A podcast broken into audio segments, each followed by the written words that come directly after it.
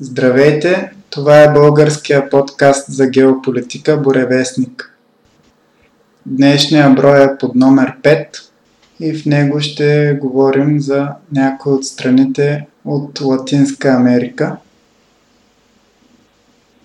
Със сигурност сте чували за прословутата стена между САЩ и Мексико, която беше най-голямото вътрешно политическо обещание на Тръмп по време на кампанията и безспорно една от главните причини за победата му.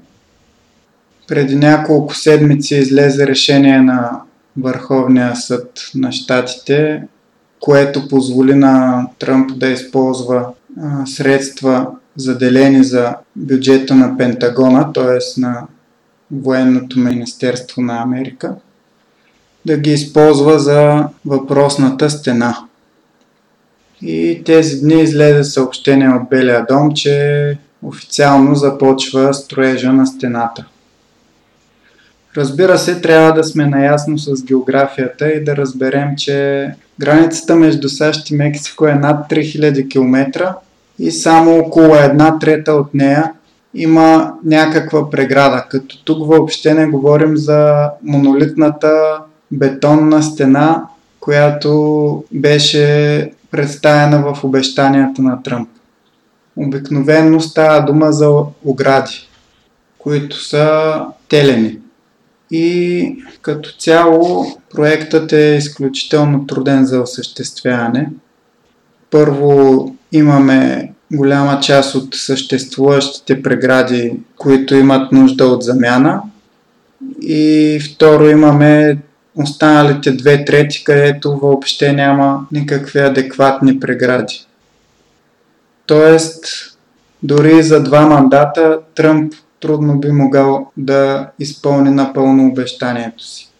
Като въобще не вземаме предвид яростната опозиция, която среща той за това нещо. Така че трябва да приемем въпросната стена по-скоро като едно символично обещание, като един начин за печелене на гласове и начин за надъхване на поддръжниците на Тръмп. Като цяло идеята от американска гледна точка, разбира се, е добра, тъй като имат доста голям проблем с иммиграцията от южната си съседка, но проектът просто на практика е неосъществим.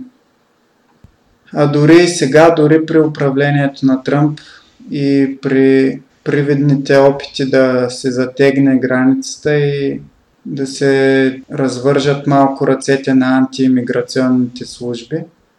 Имаме статистика от първите 6 месеца на 2019 година. Във всеки един от тях са влизали над 100 000 души. Само от Мексико в САЩ. Тоест, имаме на практика над 1 милион мигранти годишно което е меко казано тревожно, защото Америка е около 300 милиона души. Тоест само за 3 години биха влезли 1% от текущото население само през Мексико. Не говорим за всякакви други иммигранти, които идват откъде ли не. И за това е лесно да си обясним защо някой би искал да се бори за ограничаване на тази иммиграция или поне би го обявил като важно послание пред своите потенциални гласоподаватели, защото всеки американец, особено тези живеещи в пограничните щати, много добре разбира какъв проблем е това и каква опасност носи със себе си. Но очевидно стената в краткосрочен план не е обозрим начин за справяне с проблема просто защото Тръмп среща много опозиция на тази своя идея, не само сред опозиционната партия, а дори сред много от неговата собствена партия, както и естествено големи части от обществото.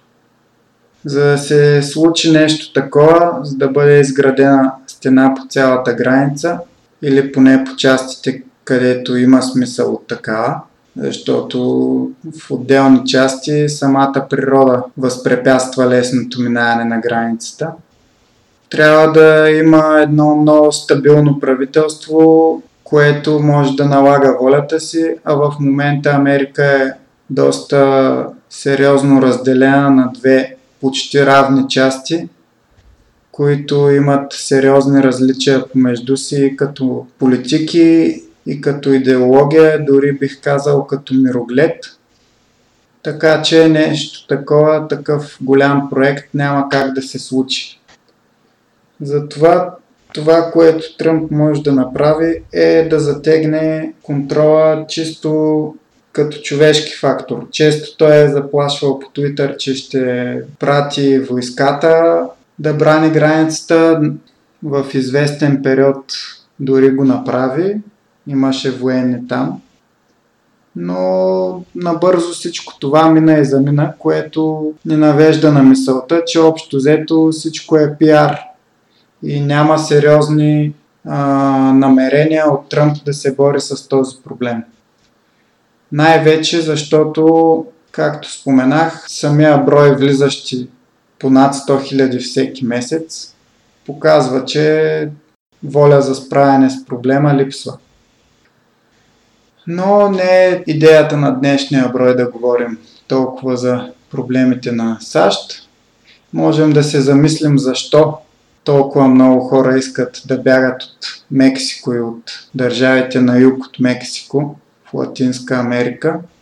Защо толкова много хора търсят САЩ като земя, която да им послужи като трамплин към по-лесен живот?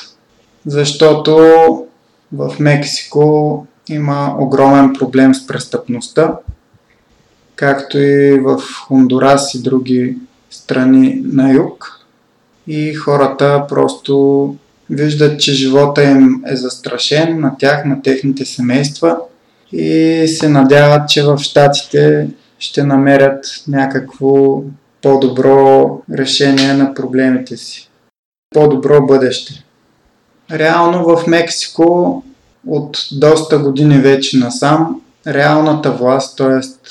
правото на силата, не се държи толкова от самата държава, а от наркокартелите, които контролират огромни финансови ресурси и имат на практика армии от наемници, които държат големи райони в подчинение. Държавата на този фон е доста безсилна, полицията е некомпетентна и неспособна да се справи с проблема – още от 10 на години насам започва опит да се използват и военните в борбата срещу тези картели и те играят роля в опазването на обществения ред. В много градове можем да видим военни, които съблюдават за това. Но това не носи добри резултати. Продължава да нараства броя на убийствата и все повече хора се виждат в безисходица и съответно търсят спасение в Штатите. Миналата година беше избран нов президент на Мексико, Обрадор, който обещава, т.е. дойде на власт с доста социалистически обещания, но както доста често се случва, едно говориш по време на кампанията и обещаваш на потенциалните гласоподаватели, но когато вече вземеш властта, малко се променят нещата и съответно и самия Обрадор вече е посмекчил тона си и намеренията си за радикални промени. Точно присъствието на военните, нещо срещу което той се обявява в кампанията си, да няма военни в градовете и да не иземват ролята на полицията, в момента вече взел властта и виждайки, че полицията просто няма сили да се справи, той възприема необходимостта от военните да продължат да се грижат за, за обществения ред. Дали ще има все пак някакво движение в тази посока, постепенно военните да отстъпят ролята си на полицията, предстои да видим но за съжаление спад в престъпността и след избирането на обрадорна практика няма. За сметка на това той обещава економически възход на страната си чрез няколко по-масштабни инфраструктурни проекта, които иска да осъществи. Един от тях е свързан с петролната индустрия. Иска да изгради рафинерия на държавната мексиканска петролна компания, което би помогнало на страната да стане малко по-независима енергийно, тъй като в момента се внася огромен процент от а, използвания бензин и въобще петролни продукти. Втория проект е летището в Санта Лусия, което иска да изгради, да, за да облегчи най-голямото международно летище на Мексико Сити. И третият проект е на полуостров Юкатан, където искат да изгради а, железопътна линия, която да се използва и за товари, и за пътници и да подобри по този начин инфраструктурата и възможността за придвижване. Като тя е наречена влака на майте. А за майте може да ви разкаже повече Дани. Здравейте, да. Тоест всичко това, което ви кажа до сега Владо, т.е. хубаво да знаем кои са хората зад, така да се нарече, ако има такава стена, отвъд САЩ. Т.е. какъв е мир гледа на самите мексиканци, на хората в Хондурас и Латинска Америка и като цяло Южна Америка. Цяло знаете за историята на трите най-големи народа, които са обитавали тези части преди да дойдат испанците, т.е. това са ацтеките, майите и инките в Южна Америка. Като инките са имали собствена империя, както и ацтеките, но майите не са имали империя. Майите са били собствени градове държави, и са имали независимост, която не е била Обединена империя. Тоест това са го имали инките и ацтеките. И нека да почнем хронологически как идват европейците и какво правят в Южна Америка. Тоест, така да се нарече, може би от някой е трагедия, може би да, може би не е трагедия, но според самите хора, които са първоначално живеещи в Южна Америка, по-скоро е била трагедия, т.е. испанците са ги завладяли. Нека да почнем от астеките. Относно Мексико, това, което чу, чухте, т.е. защо се нарича държавата Мексико? Откъде идва името Мексико? Астеките се, са се съставлявали от много кланове, като най-великият клан, който ги е владял, са е клана Мечика и оттам Мексико. И какво става? Тоест, това, това, което знаем за самите испанци. Тоест, по-модерната история. Както знаете, Ернан Кортес тръгва от Куба към Юкатан 1519 година. Да сме точни на 18 февруари. С 530 човека, 16 конници, 30 арбалетчици, топчи, уръдия и над 300 човека, тежко бронирана пехота. Тоест не е чак толкова много хора. Да. И след като пристигат в Юкатан, местните хора, т.е. в Юкатан са майите, те разбират, че чуждоземците търсят злато. Затова им споменали за земя от другата страна на залива, с народ богат на благородния метал и Кортес снел малко от местните, за да му превеждат и е костирал на брега на мястото, на където е днешен Веракрус, като последствие именно там ще, се, ще бъде създаден първи испански град в Мексико. Местните там го посрещнали с подаръци, дарили му слуги и им помогнали дори да си направят послон на брега. Защото според митологията на ацтеките, ако сте запознати, Кецалкуатл, едно от върховните божества, един ден Кецалкуатл щял да се завърне, приел образа на светлокош брадат мъж. Ага. В с който свете отстрани, т.е. нещо като успехите на конкистадорите. Да. И ето, при пристигането на завоевателя Енар Котес през 1519 година, реално починените на император Монтесума II го помисляли за завърналия се бог. Но последствие бързо се разбира, че това не е така. И по същото време, в самата империя на ацтеките, какво се случва? Тя е съсредоточена най-вече в няколко града. Като, ако сте чували, Теотихуакан, стария център на толтеките, Чулула, център на култа към Кетсоклато и както и Тенощитлан, т.е. столицата на империята на астеките, където всъщност император Монтесума II воюва с Тлакскала, които са бунтовници в самата негова империя, но в същото време той разбира за новодошлите странници на брега и според обичаите на народа си бива гостоприемен с тях, за разлика от своя брат Куитлалък, който бил доста скептично настроен. И с право. И като цяло бунтуващите се хора в Тлакскала също знаели, че пришелците искали злато и им обещали да помогнат, ако испанците тръгнат на поход с тях срещу Тенощислан. И Кортес се съгласил. Т.е. той искал да играе нещо като блъв и двоен блъв. Само и само да се постигнат целите на края на Испания. И Кортес се съгласил и повел армия, която била по-малко от 5% испанска. Да. Понеже местните си мислили, че той е завърнелия се бог с, с своите обощания. И паралелно, в същото време, докато марширувал Кортес с бутовниците от Тлакскала, паралелно Монтесума постоянно пращал вестоносци с подаръци на Кортес и го убеждавал, че не трябва да се ме доверя на Тлакскала на Кортес, че испанецът продължил марша си игнорирал тези забележки и стигнал до Тенов Шитлан. И самия град бил по средата на езеро. Но какво направил Монтесума? Той е излязъл с доворените си гвардейци и го убедил, че ако остави наемниците си от Лакскала, ще пусне и само испанците в града.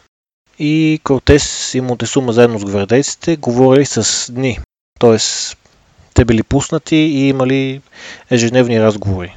Императора на Астеките и Кортес, като испанецът чакал търпеливо своя момент като след около седмица Кортес се срещнал с Монтесума, хващайки го неподготвен в една от редовните им дискусии. Хванал го неподготвен и го вързал и му казал сега, щом ти мислиш, че аз съм твоя бог, ти ако не искаш да ми се подчиниш, това е измяна. Тоест, подхвърлил му обвинение, в което той не е виновен. Тоест, само и само да види народа на Монтесума, как техният велики император е вързан и в същото време народа, който бил в самия град, се размонтувал срещу испанците. Тоест, макар те да били загубили морал, те видяли, че това всъщност не е завърнялия се Бог. И самите хора, които от своя страна дали сигнал на всички, които са в града, веднага да възвърнат контрола над града и да изгонят чуждоземците. Но пък испанците в същото време дали сигнал на бунтовниците от Тлакскала да атакуват.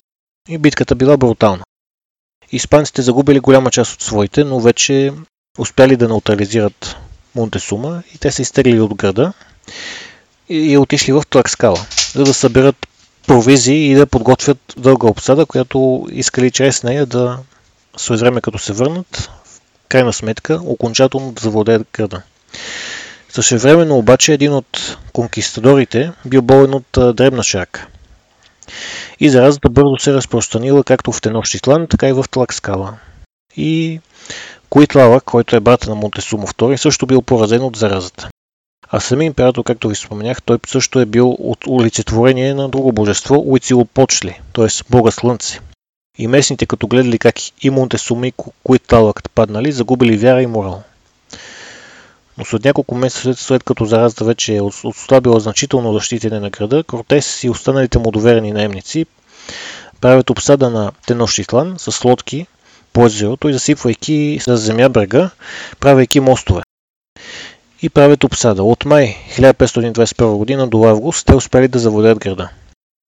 Последствие е дошла допълнителна подкрепа от Куба и конкистадорите създали така наречената Нова Испания и надстроили в рамките на година-две самия град и го преименовали от Тенощислан на Мексико. Мексико – столица на Нова Испания. А относно майте, народите на майте са се съпротивлявали поне още 200 години, преди да бъдат завладени от испанците. И това е една от причините те да имат те да са толкова бунтовнически настроени, което и до ден днешен да се смята, че региона на Мексико и Латинска Америка е един от най-опасните в света понеже става толкова много престъпления. Реално самите май биват завладяни през 1697 година, т.е. 200 години след астеките и инките. Но сега ще ви спомена и за майте. Те не са имали своя империя. Те са били градове държави, което ни въвежда в защо е било така, защо майте не са имали империя. Първо терена, който е в Юкатан, е от варовик. Имало е и обсидиан. Обсидиан означава нещо като вулканично стъкло. И малко реки са били плавателни за лодки и канута. Тоест нямало е как така бързо да се предвижат. Също така е една огромна подробност за самите Америки, че там не е имало коне. Тоест как се води а, военен поход без коне. Трябва да има носачи. Носачи и храна, което означава, че самия поход няма как да е по-дълъг от месец, понеже първо, че по-бавно стигат, второ, че им трябват много повече провизии. И трябва все пак някой да ги носи.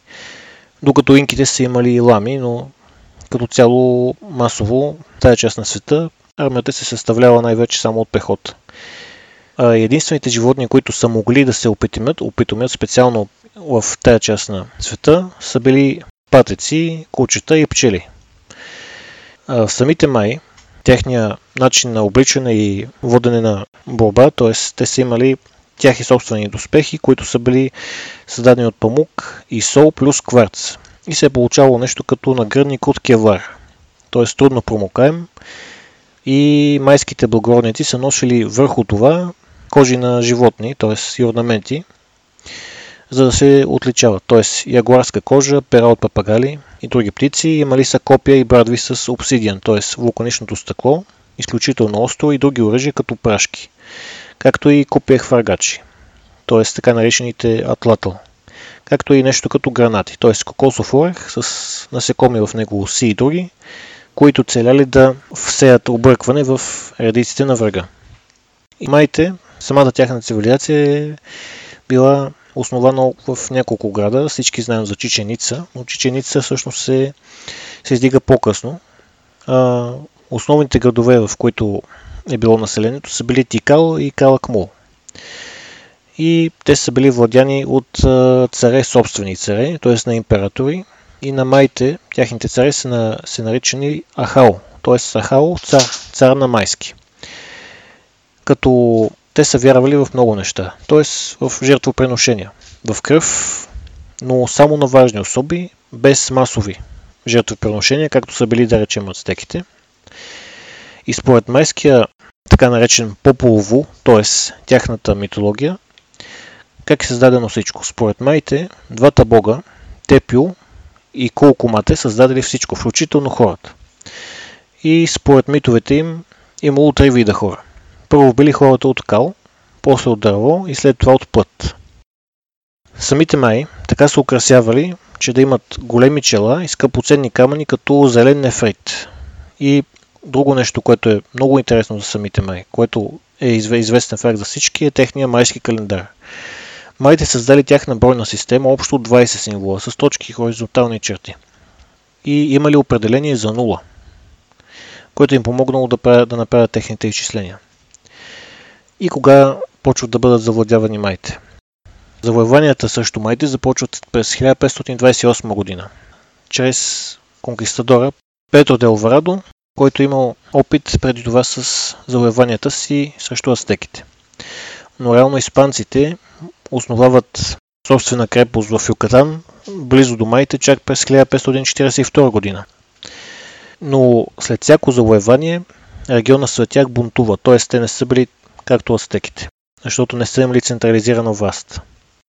И тази борба продължава чак до 1697 година, когато последният град на Майте, Нохпетен, отново в острова в езеро, е завзет. Но бунтовете никога не са представали. Тоест, юкатанските метежи от 1847 година и през 1860 година срещу властите в Мексико засягат почти целия Юкатан и дори за малко майта могат, са могли да се върнат независимостта, но са били спряни.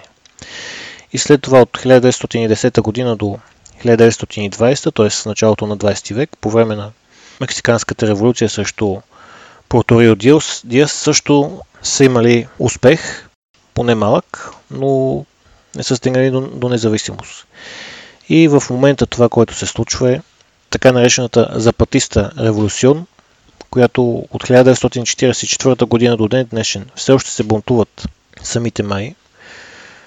И в момента има около 7 милиона май или поне самоопределящи се хора като май, живеещи в Гватемала, в Южно Мексико, Юкатан, Белис, Ел Салвадор и Западен Хондурас. Там стават най-много престъпления от цял свят. Тоест, те са бурни, бурен народ, който все още не е завладян.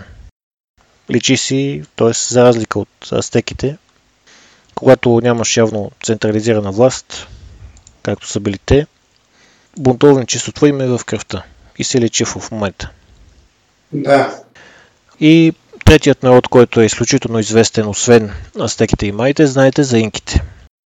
Инките също са изключително интересни, т.е.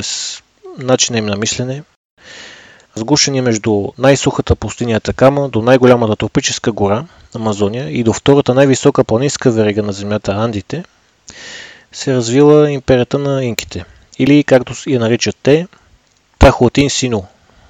Тя е била една от малкото, които вместо да се развиват на запад или на изток, се развива на север и юг, очевидно заради терена.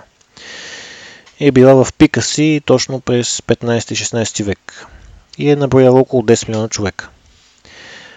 А, за инките също. Те не са имали коне, не са имали колело, желязо или стомана. Единствено, като опитомни животни, те са имали най-вече ламите, но са имали достъп до злато, бронз и други благородни метали. Нямали са писменост, но са използвали възли, т.е. въженца с възли. Тази писменост тяхна, т.е. ако се може да се нарече такава, е наречена кипо Изхранвали са се най-вече с бобови растения, картофи, киноа, фастъци, царевица, какао. Общо взето всички тези неща са внесени от новия свят в стария. А самата империя се разраства от Куско. Всички знаем за Мачо Пикчо, но той се основава също по-късно.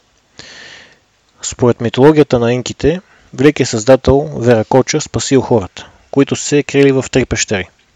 В средната пещера той извадил 4 брати и 4 сестри, от които основали цивилизацията на хората и връчил в, на един от братята златен жезъл, нарекал го Аяманко и му казал да следват къде ще го отведе пътя. Хората от страничните две пещери също го последвали и след дълъг поход изведнъж жезълът натежал и потънал в земята. И там инките основали Куско, т.е. на север от езерото Тетикак. Също така самите инки са уважавали мъртвите и са мислили, че те влияли на ежедневния живот далеч след като са се отишли.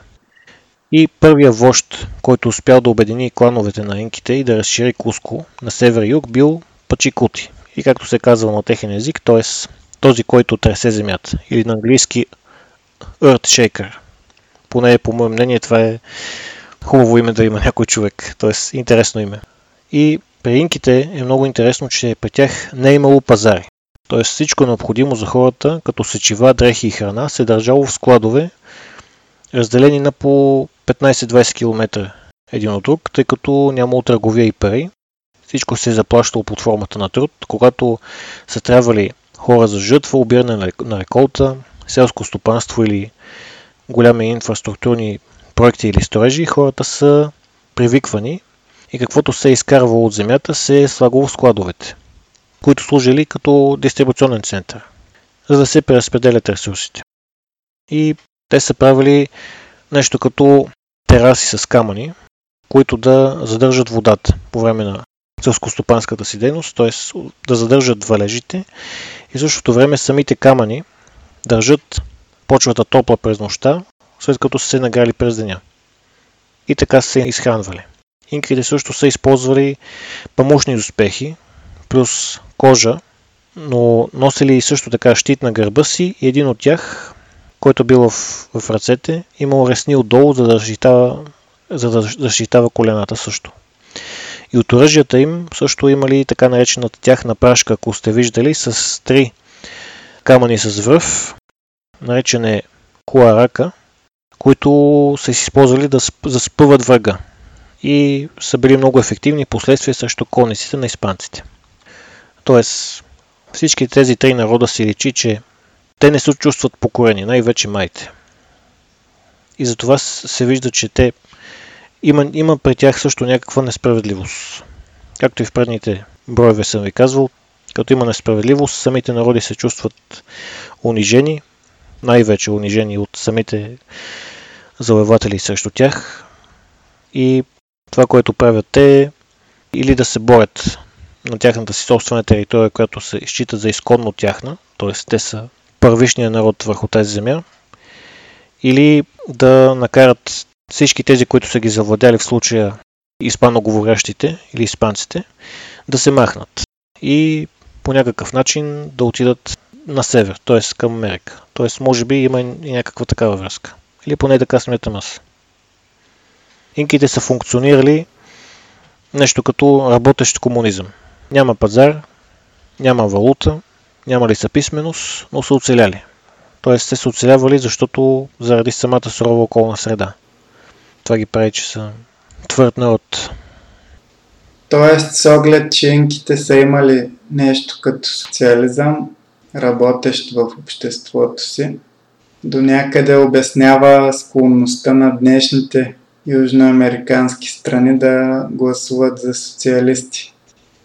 И като цяло социализма да е на почет там. Например, виждаме в момента в Венецуела какво се случва. След Уго Чавес, който наистина беше обичан от народа си и печелеше изборите с голяма разлика, направи доста добри неща. Естествено, в негова полза беше и това, че цената на петрола по време на неговото управление беше висока. Съответно, економиката на Венецуела, която е основно базирана на петрола, който имат като залежи, вървеше нагоре. И това му помогна да изглежда като един успешен управник в очите на народа си. Но при неговия наследник Мадуро нещата са доста по-различни. Цената на петрола спадна, в Венецуела економиката влезе в стагнация, има инфлация, знаете, гладуващи хора и така нататък, което отслаби значително властта на Мадуро и се стигна до сегашния нов епизод на филма, както обича да казва Дани който сме гледали много пъти вече. Американците да се опитват да сменят управник, който не им харесва. Но там нещата нещо забуксуваха след изглеждащия като летящ старт с техния човек Гуайдо. И просто истината е така, че венецуелския народ въобще не беше, въпреки глада и всички проблеми, въобще не беше както очакваха американците на страната на Гуайдо. Много хора застанаха на страната на Мадуро и го подкрепиха, което съответно уби инерцията на неговия противник и виждаме, че общо взето положението в момента е патова ситуация и няма изглед Мадуро да бъде свален по тъй наречения майдановски начин, който се надяваха американците. Венецуела е всъщност една от четирите съвременни държави, които са на територията на едновремешната империя на инките – Другите три са Перу, Боливия и Еквадор. Еквадор също нашумя в последните години, основно с това, че даде обежище на създателя на Wikileaks Джулиан Асанж, което беше направено от предишния президент на Еквадор, Рафаел Корея, който даде обежище на Асанж, когато той беше притиснат от властите в Великобритания. И Асанж доста години беше в посолството на Еквадор, откъдето продължаваше дейността си. Но, за съжаление, наследника на Корея Морено далеч не беше толкова надежден и с такова чувство за справедливост и след като от кумова срама около година и половина-две все пак изтърпя Асанж, после почнаха вече още след първата година почнаха най-различни ексцесии спрямо Асанж, спираха му интернета, отказваха му някакви елементарни нужди да му удовлетворят. И в крайна сметка се стигна до неговото предаване на британските власти, което естествено беше изискано под давление на американците, които в момента имат силно лоби в Еквадор. В момента, в който пуснаха Асанч, стария президент каза, що за безочие, вие го предадохте. Имаше интервю с него. Да, но американците общо взето контролират нещата в Еквадор, а и в други южноамерикански страни. Да, преди това споменах Боливия, която в момента заедно с Венецуела, която обаче е в криза. Боливия също се управлява от президент, който определено не се вписва в схемите на САЩ.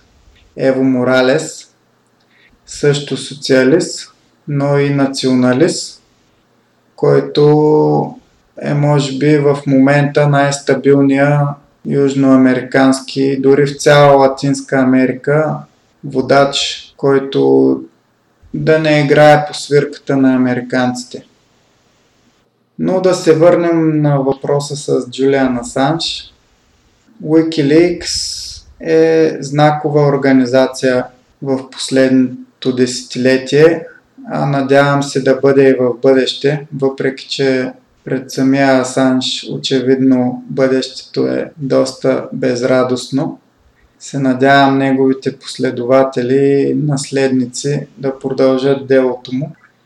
Много важни факти от международната политика излязаха наяве. Много неща, които силните на деня искаха да останат скрити. И Асанш е един истински пример за съвременна журналистика в време, в което над 90% от най-големите медии обслужват интересите на един или друг властимащ, като под властимащ нямам предвид просто държавни ръководители и партии, а и корпорациите, международните корпорации, международните банки, които разширяват все повече властта си. Така е, да. Тоест, това, което стана с Асанч, може да го кажем в прав текст, беше цирк. Т.е. с цел да се пречупи. Да го пречупят, т.е. някакси да му се запуши устата или това, което да се каже, че с нашата така чуждица да се разкредитира. Т.е. да се каже, че той все едно не е с всичкия си и това, което е направил е и е показал всъщност не е истина, но много голяма част от хората няма как да се вържат на такова нещо. Тоест, вижда се, че... Но според мен, извинявай, че те прекъсвам. Да, да.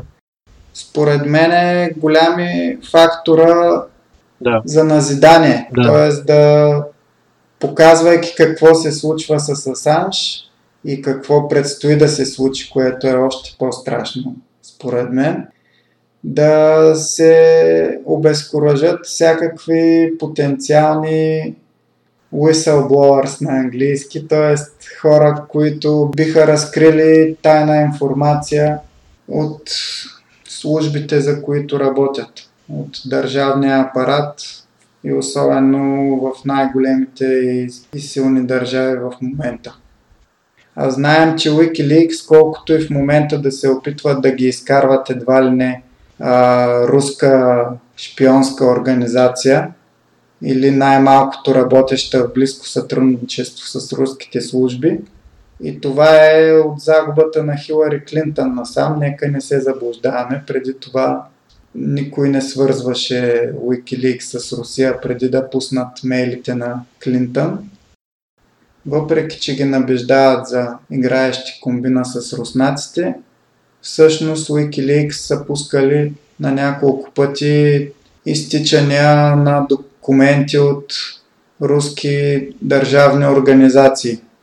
Тоест Wikileaks публикуват всичко, до което се докопат и което могат да потвърдят, като до сега няма нито един, нито един документ публикуван от Wikileaks не е бил опроверган.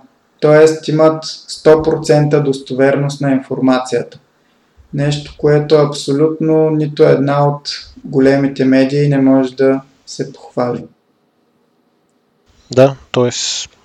както каза и ти, това, което се иска да се направи е един вид назидание, т.е.